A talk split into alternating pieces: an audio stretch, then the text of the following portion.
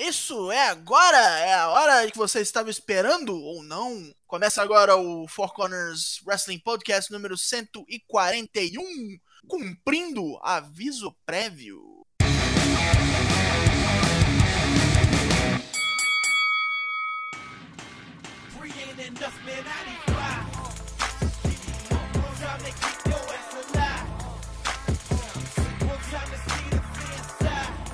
Pois muito bem, meu nome é Douglas Jung e eu estou aqui apresentando o Four Corner Wrestling Podcast, edição número 141, cumprindo aviso prévio.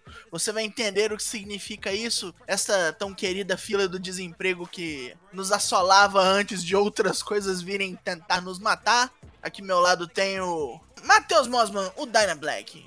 Olá, Daigo, Douglas Jung, como está? Somos pessoas com vários nomes. É, quanto tempo? Também temos hoje aqui na nossa formação tripla, Leonardo Lunimura. Sou eu, o Toshin. Seja muito bem-vindo à formação DDT, Daigo Dyna Black Toshin. Eita, Olha que bonito, hein? Vamos que vamos, tem muita coisa pra gente falar hoje. Nós fizemos uma pergunta semana passada e é hora de ver o que vocês nos responderam no nosso já tradicional Four Corners Pergunta. Tocho, por favor.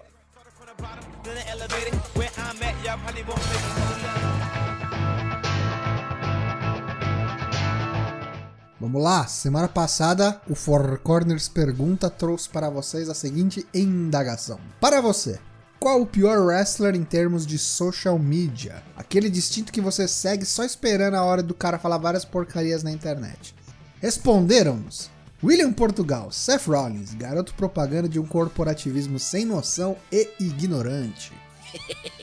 Tio Goldinho, olha, nada contra o cara, nem com o que ele posta na real. Mas se um dia o Oni Lorcan desativar o Caps Lock, ele com certeza ganha um push de título mundial. Verdade, né? Ele é muito. Só escreve caps lock. E só fala coisas que. eh, reuniões imaginárias que ele teve com o Vince. Ele gosta muito disso. É, maravilhoso. É um wrestler muito particular, gosto muito. O Hit Mentalis mandou pra gente. O Rolas, ele me irrita constantemente, mas hoje em dia o Brown também tá foda. Rolos é o concurso quase, né? Lucas Zanganelli, da nova geração, o Seth Rolas pegou o cinturão que era do Ryback. E era mesmo. De gente velha, o Hogan tá sempre aí, né, galera? Não tinha social media na época, né? E às É. vezes o Flair mandando um zoom do nada. É mais ou menos por aí. Nossa, aquele U do, do Flair no dia da demissão, cara. Vai tomar no cu, velho. N- não sabe ler a porra da sala, né? Captain Bumo, o Ivo do Mal, falou: Nia Jax sempre dá umas, mas no momento é o Brown. É, né, Jax? É complicado também, não só na social media, né? É, em ringue também. Kern Felipe 17. Seth Rollins, bosteja demais. Lucas é o patrão que tá aqui com a gente na Twitch. Eu ia falar Honda, mas ela não tá mais lutando, por isso vou de Rollins porque ele já tá bem chato. Acho correto. E o Gabriel Ferreira, o Nieto Gá, mandou pra gente. Não que ele poste porcarias, mas as redes sociais do Dream, é o Velveteen Dream, é algo que me deixa bolado. Toda vez que ele entra em field, ele dá uma zaralhada pelo Insta ou no Twitter e depois apaga. Fora as fotos em branco que ele coloca no Instagram pra dar uma estética final no perfil. Olha só, nunca parei pra, pra olhar as coisas dele. Vou, vou reparar. Social media é um belíssimo campo minado, né? Como diz amigo meu, né? 1 de janeiro é feriado nacional de apagar os tweets antigos, né? Cuidado. Mas é isso. Essas foram as respostas que tivemos do Four Corners Pergunta da semana passada. E agora temos a pergunta desta semana. Logo menos vai estar o tweet no nosso perfil para você responder. E nós leremos as suas respostas na semana que vem. A nova pergunta é bem simples, curto e grosso. Qual o seu finisher preferido? De todos os tempos. É um só. Só vale um. Ah, eu gosto desse, desse, desse. Não, escolhe um. E não vem vai- responder que é o do Sub-Zero, vai tomar no cu, tá ligado? Não é fatality, é finish. Qual o seu preferido de todos os tempos? Manda pra gente que semana que vem a gente vai ler todas as suas respostas. Os semanais já ocorreram a nossa quarta-feira da glória. Temos aí o NXT com Dana Black. O que que teve? Olha, disseram que era ao vivo, não sei se é verdade ou não, mas tava lá que era ao vivo. Começou com o seguinte problema: Finn Balor não apareceu. Estava programado para lutar contra o Velveteen Dream no main event, não apareceu. Mas, gente, Deram uma justificativa lá que ele tinha sido atacado no, no vestiário. Teoricamente, né? Ninguém sabe. É, sumiu. Apareceu o juiz, o cara escafedeu-se. As coisas dele estavam lá, né? Tipo, a gear dele tava lá, o bagulho todo revirado, o locker room. é. Bom, enfim, não teve o, o Balor, né? Mas teve o Velveteen Dream. Chegou e, e no, no ringue foi interrompido pelo Adam Cole. E depois ele foi interrompido por toda a Undisputed Era, menos o Kyle O'Reilly, que eu não sei o que, que aconteceu, que ele não tá aparecendo no programa. Se eu não me engano, ele é diabético. Não, ele é. Então não tem como, né? Então era, virou um 3 contra 1, né? Contra o Velveteen. Até que chegou o Pedrão, Lee pra fazer a salvamento do, do rapaz. E aí, isso aí setou uma luta de duplas pro final do programa. Pedrão, que agora pode ser também chamado de Adriano Imperador, é isso? Adriano Imperador, cara. Depois que eu me liguei que ele parece o Adriano Imperador, eu não consigo mais desver isso. Principalmente quando ele sorri e fecha o olho, cara. É muito parecido. Agora complicou mesmo. Enfim. Mas falando em tag, semana passada já estava anunciada a, essa tag, luta de tags, porque a Reina Gonzalez, uh, hoje Raquel Gonzalez, perdeu na sua estreia na semana passada. E aí hoje, nessa quarta-feira, Raquel Gonzalez e Dakota Kai enfrentaram Shots Blackheart e Tegan Knox. Shots Blackheart veio num, num tanquinho, um Panzer lá que parecia o Mario Kart. Bom demais. engraçado. Achei bem Você engraçado. que acha que não existe a entrada perfeita de wrestling, está aí. É, Tegan Knox, que tem aquela música, é uma pessoa muito legal, muito bonita, muito, luta bem, é simpática, mas essa música dela aí, que esse HC Dedo no Cu 2004 aí não tá com nada, velho. Sério. Nada, nada. Esses yellow card da vida aí, sabe? Tá com nada. Bom, aí teve a luta, a luta bem qualquer nota, assim. As Hills venceram, né? A, a Gonzalez deu um chokeslam na, na Shots Blackheart e venceu a luta. Aí, cara, aí começa o primeiro fato inusitado da noite. Que a gente vê aquele vídeo do Drake Maverick que ele gravou e tava com o som horroroso no Twitter. E parecia realmente feito de casa, né? Só corroborou pra aquela teoria de que talvez fosse um work, né? É, não sei se é ou Tem não é. gente ainda pensando nisso, né? Ah. Não sei se é ou não é. Sei que ele lutou. Drake Maverick veio para lutar, enfrentou Jake Atlas. Jake Atlas fez um, um- uma luta bem bacana, assim. Foi bem melhor que o nosso nobre Drake aí, falecido Rockstar Spud. Muito pequeno, né? Muito baixinho ele, cara. Muito, muito baixinho, muito fora de. de, de- O cara é a Zelina Vega do, do- do- da divisão É, masculina. tipo né? isso. tipo isso. Ele dá um. Ele, ele pula, ele rodopia e tal. Ele tem uns seus high fly moves aí bacana, mas né, não é verossímil perto dos outros, né?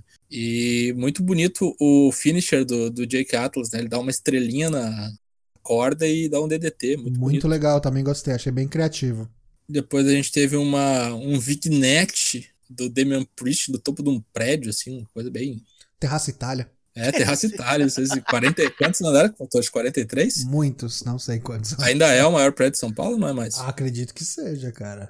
Mas enfim, gostei da, da Vignet, ele dizendo, né, most- mostrando pra todo mundo que o Pedrão enfrenta Cameron Grimes, enfrenta o Dai Djakovic, vence esses bonecos aí, mas na estreia dele, no NXT, ele pinou o Pedrão, né, e foi isso aí. Aquela triple threat não valeu, Não foi opinado, né? não foi opinado, e falou que na, na luta mano a mano ele vai levar melhor e vai arrancar o título do Pedrão.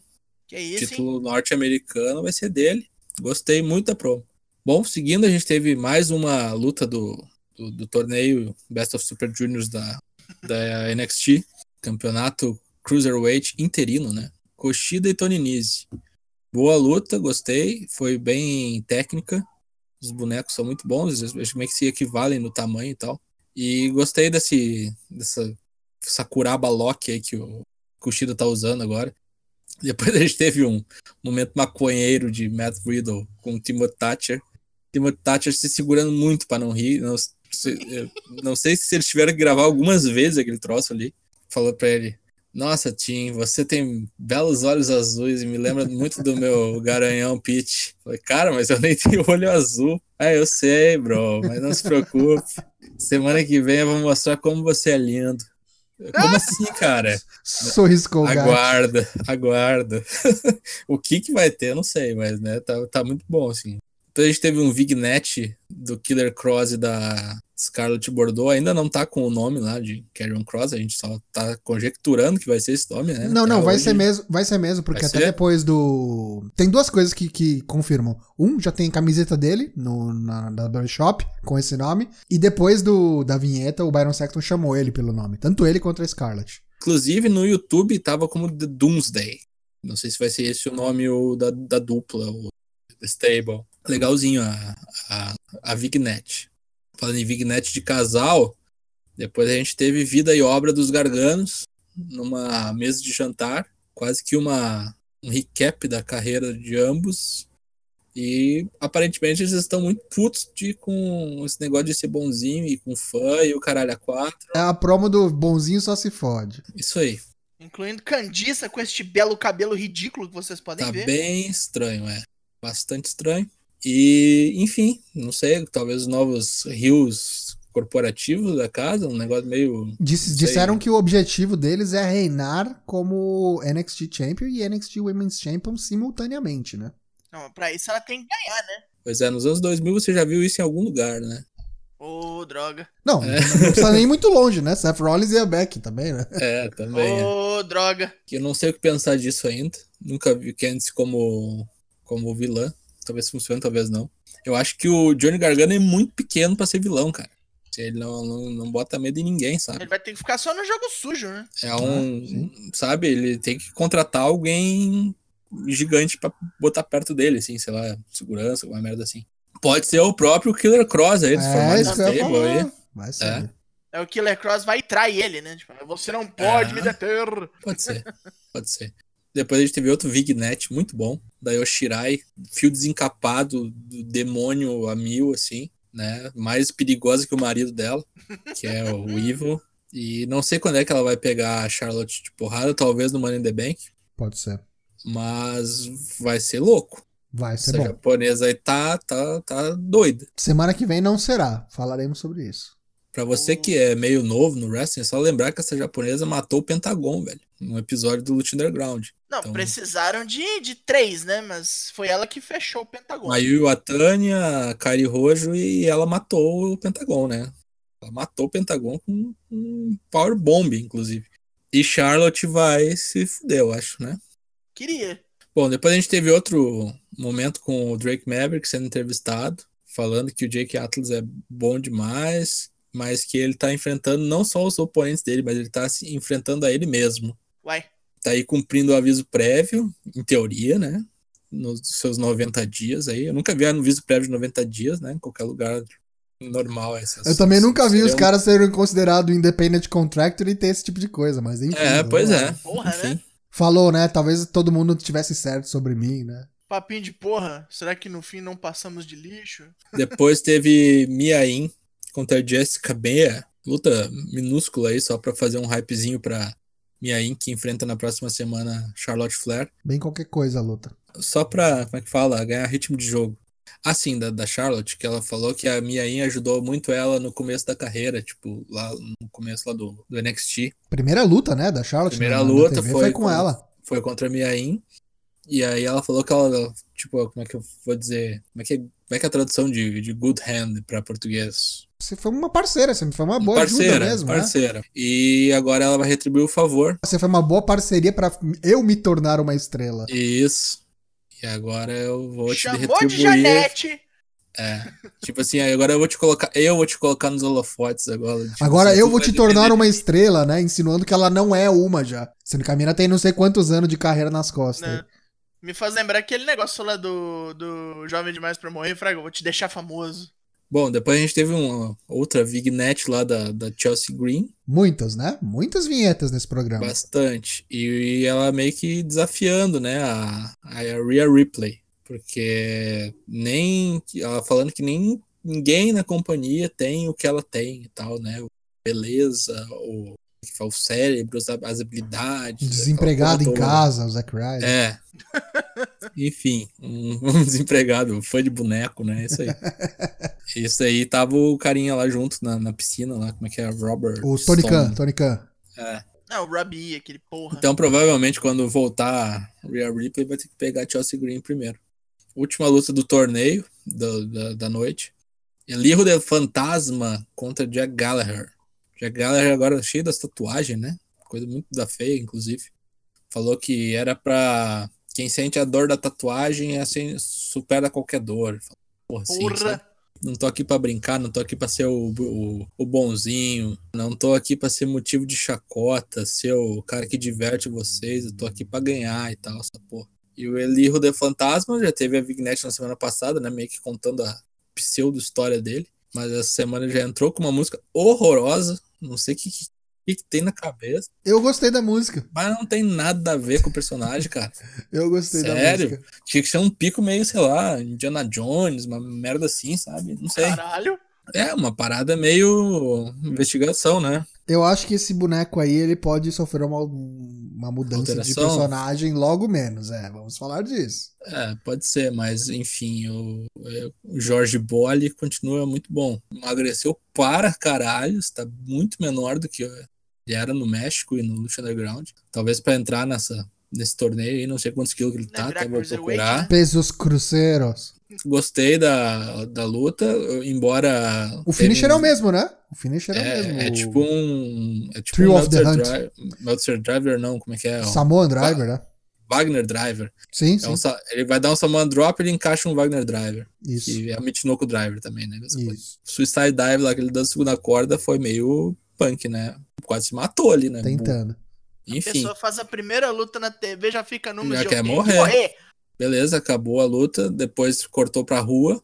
O famigerado estacionamento do NXT. Sofreu uma tentativa de sequestro. Os Mas mesmos ele, bonecos, é. É, É, a gente ele. achava que era ele o culpado. É. Então, os caras vieram, vieram sequestrá-lo. E ele foi o único que reagiu e que bateu nos caras e não foi. É. Tipo, falou: Eu sou mexicano, comigo não puede. É, aqui é México, cara. México caralho. que né? é Ti- Tijuana, cacete. É, O tá bagulho é achando que louco. rapaz? Que eu, eu que sequestro vocês aqui, rapaz. Aí você pode entender de duas. Exatamente, você pode entender de duas maneiras. Ou o bagulho foi plantado e ele é o mastermind por trás de tudo isso, que a gente tava suspeitando. Ou não sei, cara. Pode ser até que esses, esses bonecos de máscara aí sejam os caras que foram sequestrados já, tá ligado? O Raul Mendonça e o. O E o outro lá, ó. Já viraram a máfia dele, né? Sim. E nos primeiros era ele? Acho que pode ser isso. Como é que é o nome do outro boneco que foi sequestrado? Que ele nem é mexicano. Joaquim Wild. É, não é mexicano, mas é filipino. Pra eles, mesma coisa. É tu- tudo espanhol, mesma É. coisa. Tudo colonização espanhola. Seguindo, a gente teve a luta final, que não teve, na verdade, né? Basicamente, porque mudou a, a luta. Velvet Dream e Keith Lee iam enfrentar o Adam Cole e o Roderick Strong. Logo no começo aparece o Damian Priest na crocodilagem com um cacetete e desmonta o Keith Lee. No gogó. É, tanto é que ele está incapaz de participar da luta. E o Velvet Dream ficou apanhando sozinho do Adam Cole e do Roderick Strong. Até que chegou um momento inusitado que emerge do nada, no canto do seu ringue ali, do seu corner, o nosso nobre Dexter Loomis. Filho do Serdã. É o filho de Serdan, com a sua estética nazista, né? Você vê que ele também é do, do, do time do Baron Corbin, né? Da barriga de dito. Olha a boquinha no bingo. Ah, é, é, é meio estranho mesmo. Realmente. E aquela- Eu nunca vou cansar de falar dos braços muito feios dele por causa da tatuagem preta, né? Pelo amor de Deus. Ele usa um sapato, um mocassim também, é uma coisa muito estranha. Não, né? ele, ele é- é bem totalmente fora do cabo. O é boneco todo inteiro. né? errado. Por isso que eu É, achei legal, porque ele é bem diferente de todo mundo. tá errado. A calça pra, tá mais pra cima na frente, tá caindo na bunda. Tá, tem, tem- tá estranho. E aí eles deixaram, né? O cara entrar no meio da luta, virar tag e oficialmente. Ah, sim, o juiz Participou. avisou assim: ah, esse boneco aqui, here comes a new challenger, bababá, não sei o que, e, e mandou, botou a ficha lá no, no arcade lá e valeu o boneco. E a hora que entrou, entrou e desmontou, né? todo ele, mundo. que- ele acabou com a luta, né? Ele deu, ele deu um spine buster igual do Triple H, ele deu aquele golpe Drop que o kick Stone bonito pra caramba. É, ele deu aquele golpe que o Stone Cold grudava os caras e descia soquinhos na cara. E aí, né, complicou pro Adam Cole e pro Roderick Strong. Quem se deu bem nessa aí foi o Velveteen Dream, que deu um Purple Rainmaker. Pinou o Adam Cole pela primeira vez. Pinou o campeão. terminado o episódio do NXT, a gente tem as parciais do Cruiserweight Championship Interim. Não sei como é que a gente vai chamar. Best of Super Juniors da, da NXT. Best of Cruiserweighters. Isso. Tem um site chamado, chamando de Best of Super Cruisers. É tipo bem. isso. Bom nome É. também. No grupo A, a gente tem como primeiro lugar o Jake Atlas e o Kushida, cada um com uma vitória. E no grupo B, a gente tem o Will Del Fantasma e o Akira Tozawa, cada um com uma vitória. E aí, semana que vem, teremos, provavelmente teremos mais confrontos, mas não foi anunciado qual será a, as combinações do, do bracket aí. Além de, do torneio, que provavelmente vai ocorrer, teremos já confirmadas Mia Yim contra Charlotte Flair, o Keith Lee contra o Damian Priest pelo título norte-americano. Façam suas apostas. Será que Adriano Imperador, o Pedrão, perderá para o nosso nobre Frei Damião? La Dinamita, o, o, o, outro lado do laguinho, como dizemos por aqui quando o assunto é Cruzeiro e Atlético. Tivemos aí um começo estranho, um começo, né? Um computador com várias telas, aí você pensa, oh, não, eles vão fazer o gimmick do hacker aqui também. o hacker é o Code Rhodes, né? Mas não, é só o Code, olhando as telas, assim, os quatro participantes do, do TNT que lutariam naquela noite. Aí ele dá apelidinhos a cada um, né? É, o autoproclamado Deus, o Homem Intangível, o Paragon Britânico e eu esqueci o que, que ele fala com do, do, do irmão dele. A lenda. Aí nisso já vamos direto para o programa. O Jericho, mais uma vez, é Le Narrateur. Le Narrateur. Le Narrateur. Junto com o Tony Schiavone. Aí já temos na abertura logo package para os dois que vão lutar, tanto para o Sammy Guevara quanto para o Darby Allen. E essa noite preparem-se porque teve package para um cacete. E é isso que temos logo para começar. É mais uma, da, é uma das quartas de final do torneio TNT. Sammy Guevara contra Darby Allen. Violento. Boa luta. Bom pra caramba. Tipo, o Darby Allin fazendo aqueles spots de autoflagelação que ele tanto gosta. Né? Já começou na putaria, né? Antes da luta começar, os é, caras já saíram na mão começar, já. O Sammy Guevara já pulou nele, quebrou ele todo, jogou na barricada, bateu. Tentou quebrar uma escada no meio ali, não quebrou porque os dois são peso galo, né? é, super galo. É, o Sammy Guevara olha pra câmera, sou doido mesmo! Depois de um tempo a luta começou normalmente, aí o Darby Allin teve mais chance de fazer alguma coisa, tirou fora a bota do Sammy Guevara, tirou a meia, deu um ankle lock pendurado no corner, foi bonito pra caralho.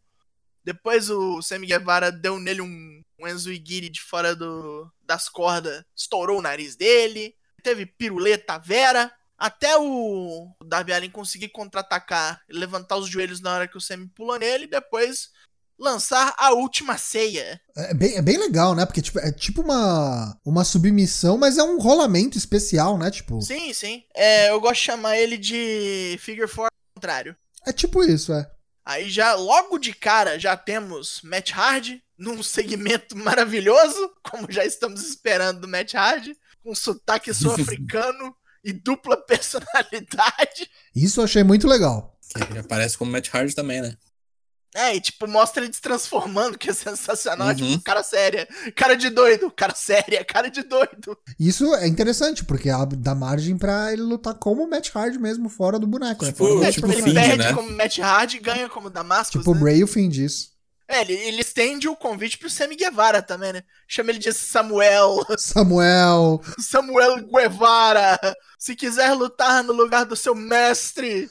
The False God. Você, o falso deus. Você pode vir ao, ao, ao Hardy Compound, onde você não vai sair mais. Depois desse segmento, Jericho já fala: Não, eu vou quebrar esse corno e vou destruir aquele maldito drone.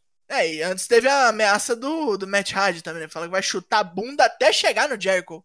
Depois disso temos um outro packagezinho do Taz analisando golpes, como quem diz ali, um VT do Kenny Omega, ele, ele analisa o V-Trigger e o Snapdragon Suplex. E eu achei bem maneiro isso, tipo, assim, um olhar mais técnico. É um lance que, se ele for fazer com todo mundo, eu vou achar maneiro, assim.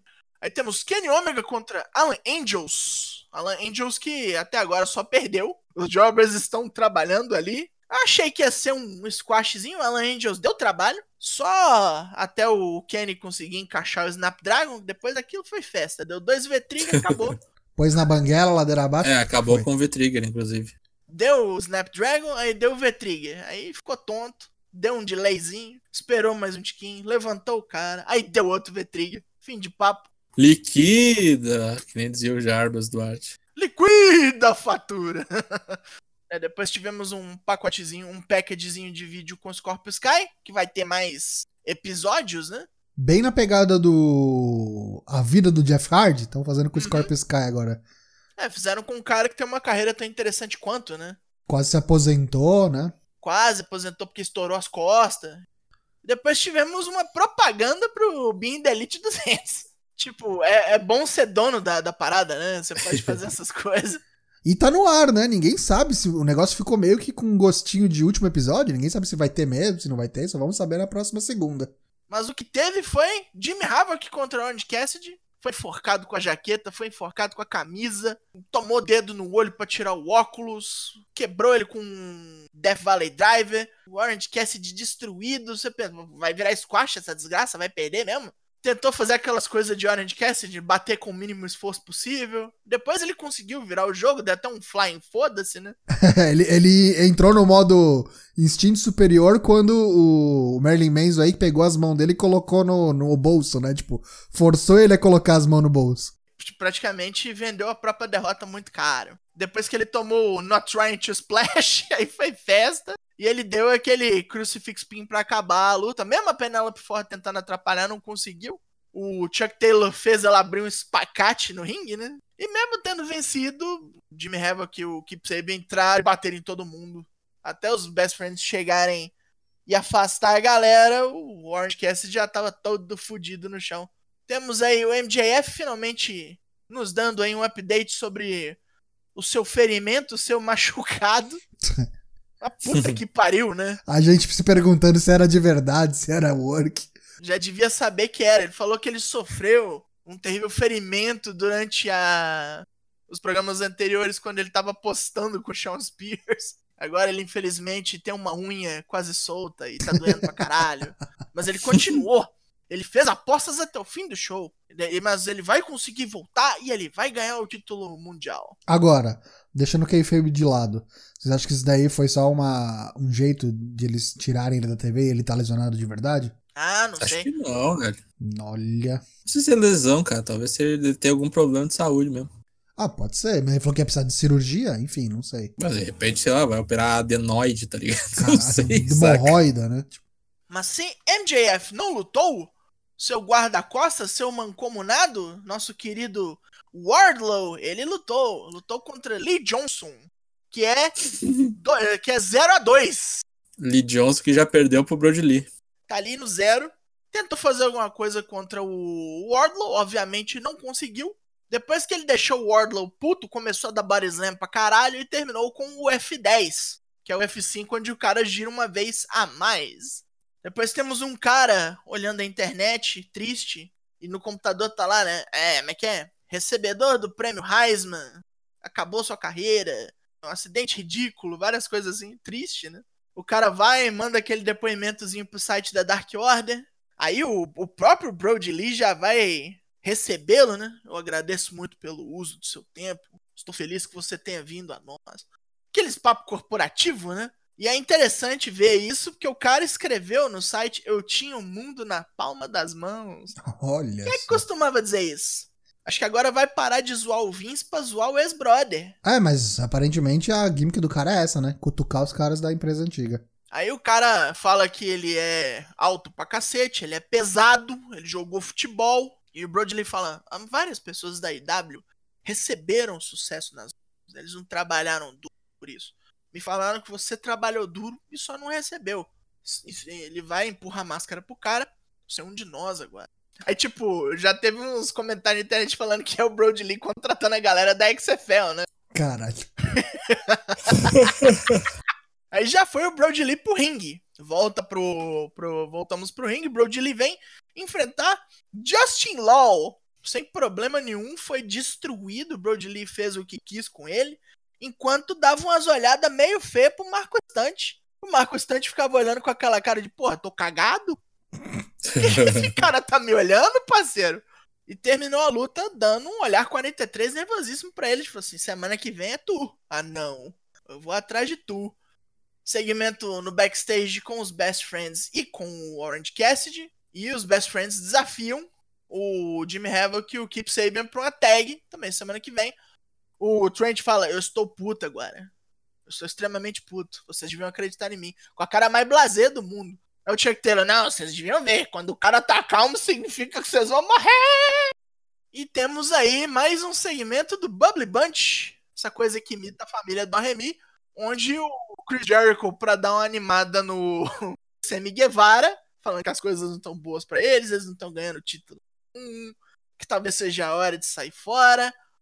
Aí o Chris Jericho oferece que eles façam um torneio de dancinha safada. Fazer um flim-flam. e ele dá. Ele oferece álcool em gel pra quem ganhar. Aí o, o Sammy Guevara dá uma pelada, sei lá, começa a dançar uns break nervosos, obviamente ganha. Jericho fica puto, enfia essa porra de álcool em gel no cu, Sammy, joga o celular fora. Aproveita essa porra. É. Aí John Moxley apareceu no video package, falou que semana que vem ele virá para falar algo, não sabemos o que, provavelmente conheceremos aí o seu próximo desafiante. E finalmente temos Dustin Rhodes versus Keep Saban. Tivemos aí um segmentozinho onde Dustin Rhodes falou mais uma vez. Se ele perder pra esse otário, ele se aposenta. O Jericho falando pra caralho, né? E se ele escorrega na proverbial casca de banana? e se a Penelope Ford fa faz alguma sacanagem? Então vai que ele pula e se fode? Vai entregar assim? Extremamente corajoso. Dustin Rhodes apanhou bastante durante a luta.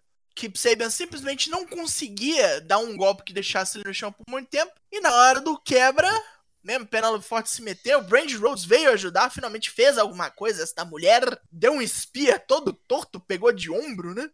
Aí o Dustin conseguiu encaixar ali o belíssimo Destroyer que ele anda fazendo muito. Tá chamando de Code Red, né? É, o código vermelho. Fim de papo, não teremos aposentadoria no dia de hoje. Não, senhor, não teremos. Mas na próxima semana, se botar na reta de novo, meu amigo. Porque semana que vem é Lance Archer. Hum? É. E é assim que terminamos o nosso magnânimo AEW Dynamite dessa semana. A semana que vem, como foi dito, Brody Lee enfrentará o anão piloto de dinossauros Marco Stunt. Teremos uma luta de tag Best Friends contra Keep Sabian e Jimmy Havoc. Ali com Penelope Ford sempre a tiracolo. Teremos John Moxley falando coisas, executando diálogos, armando ali um pequeno monólogo, por que não dizer um solilóquio? Para as semifinais do torneio TNT, finalmente Darby Allin enfrentará o pesadelo americano Giz Howard, Cody. E Dustin Rhodes, o natural, talvez seja naturalmente assassinado por Lance Archer. Nervoso o programa. Nessa sexta-feira temos o SmackDown e a gente vai ter algumas coisas aí especiais. É, sendo elas a principal, o começo das comemorações dos 25 anos de carreira do Triple H. Comemorar o quê, né? né?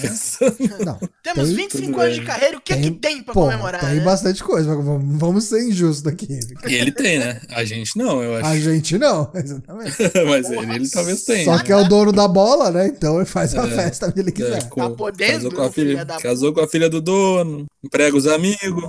A gente, além dessa comemoração aí da carreira do Triple H, vamos ter também uma revisitação aí, a história entre o Braun Strowman, campeão universal, e o Bray Wyatt.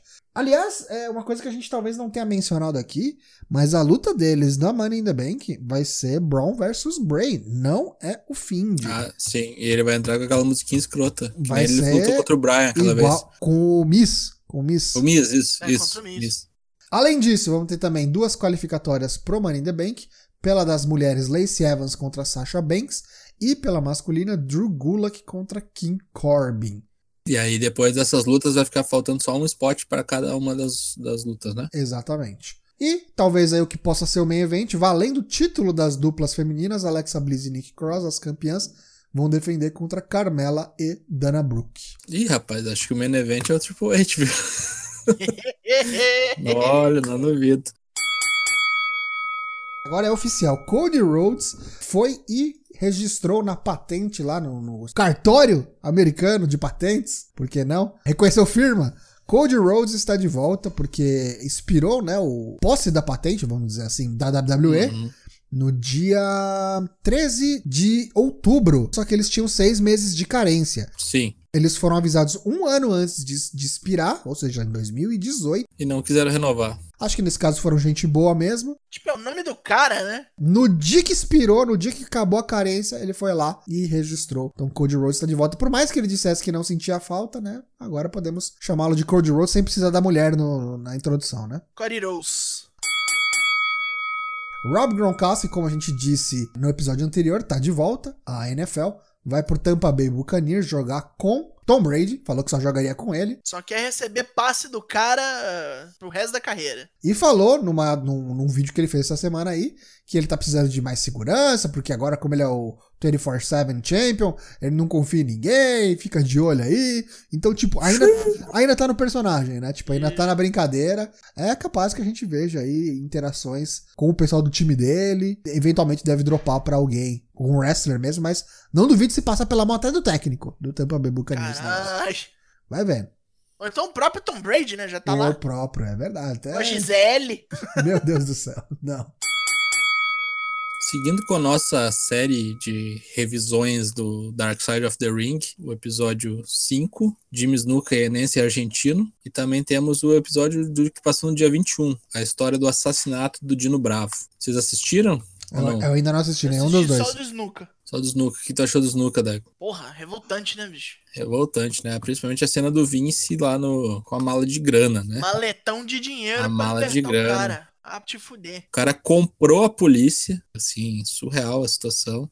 A mulher atual dele, no caso, na época, né, falando também que até entendia o lado das, das irmãs e tudo mais, que tinham perdido a irmã e tal, mas que ela não via esse comportamento no Jimmy. E quando o caso foi reaberto, né, foi, o caso foi reaberto porque foi publicado uma reportagem num jornal basicamente de bairro lá, do cara investigando isso, e o caso foi reaberto e ele foi condenado, só que quando ele foi condenado ele já estava sofrendo de câncer no estômago, uh, demência severa. Foi bem, bem no fim da é, vida dele mesmo, né? Foi bem no fim da vida, foi tipo seis meses antes dele morrer, tá ligado? Uhum. E ele nem cumpriu porra nenhuma, basicamente, Escapou, porque né? não, não tinha mais condição nenhuma, né? né? Doente e tal. Pra quem não se liga, tá, tá boiando na história, Jimmy Snuka é o pai da Tamina. Pai da Tamina, que vai lutar pelo título essa semana, inclusive, né? Que beleza. E, assim, e o outro que passou no dia 21 foi o do Dino Bravo. Dino Bravo, para quem não tá ligado? Ele era um wrestler canadense lá do, do Quebec, ele é tipo o, o Stu Hart era no, no lado lá do Calgary e o Dino Bravo era o líder da International Wrestling, que era o pessoal do, do Quebec lá, os franceses e tal.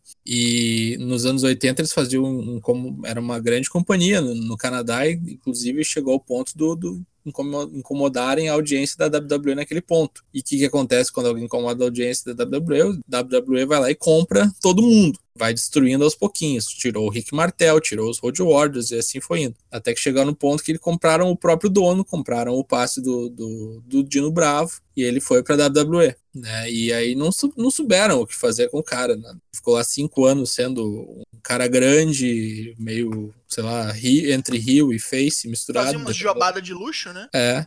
Se aposentou em 92, 92 foi a última luta dele. E depois, né, o cara para de trabalhar, tem que sustentar a família.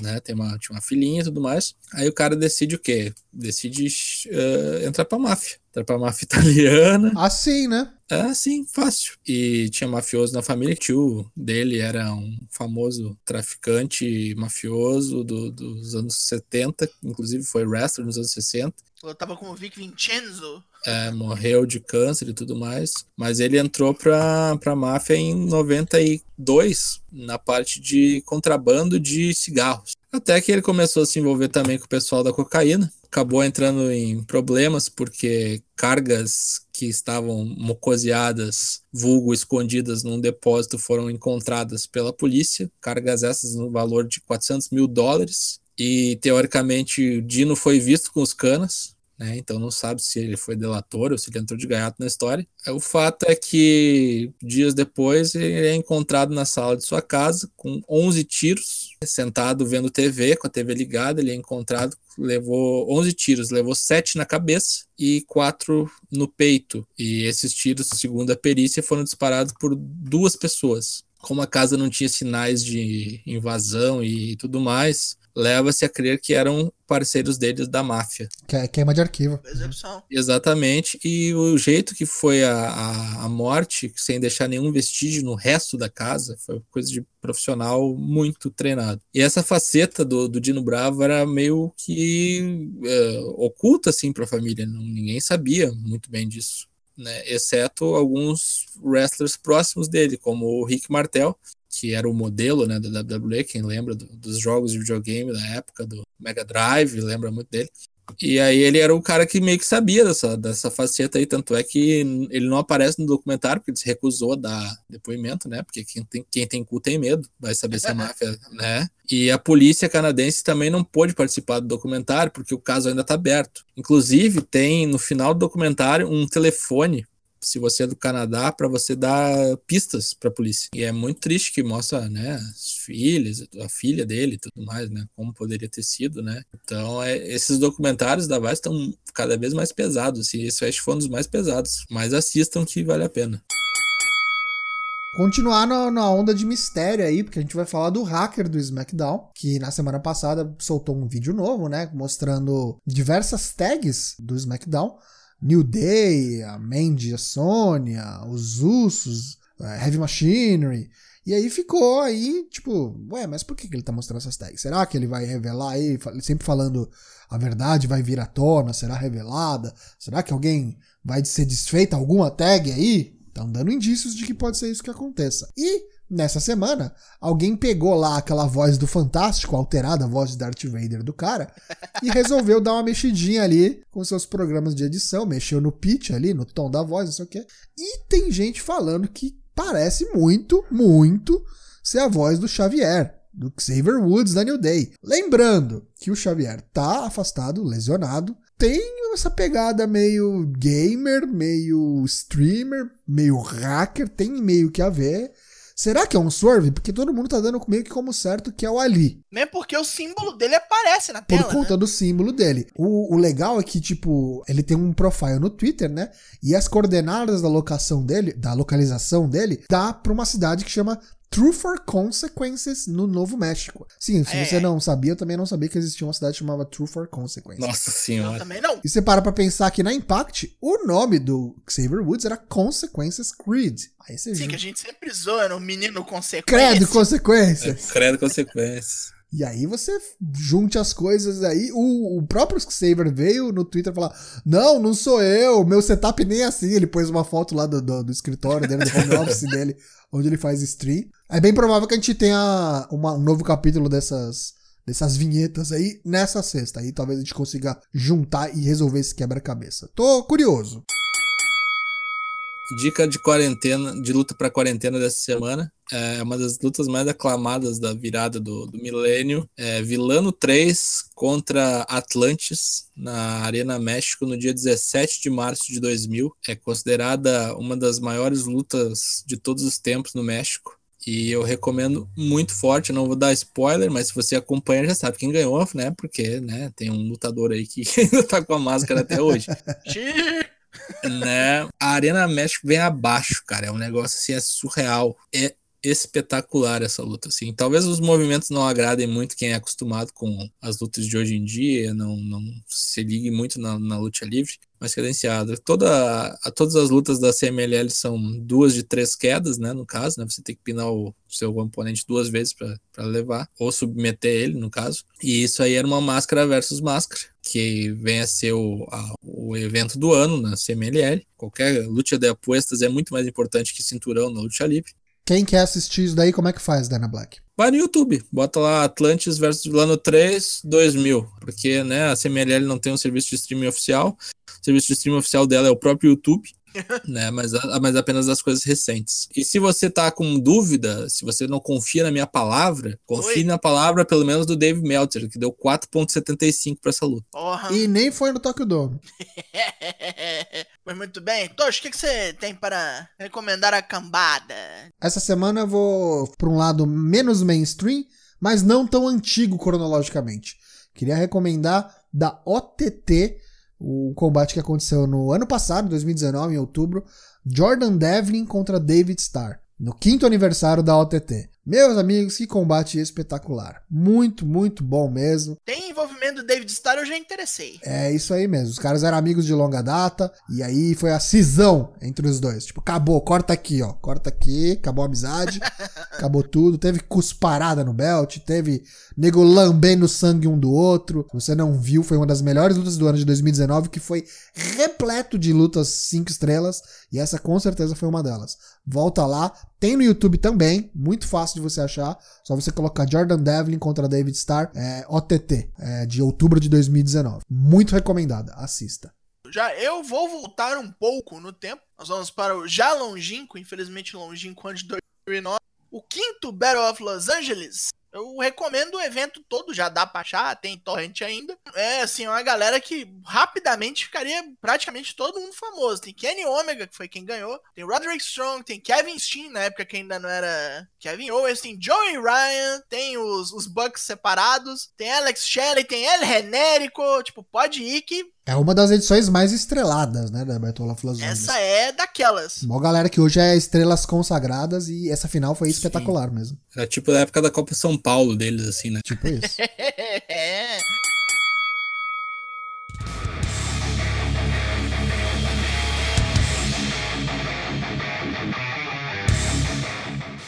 Muito obrigado a vocês que perderam um pouco do seu tempo precioso para nos ouvir. Agradecemos. Estamos aqui toda terça, toda quinta no Twitch.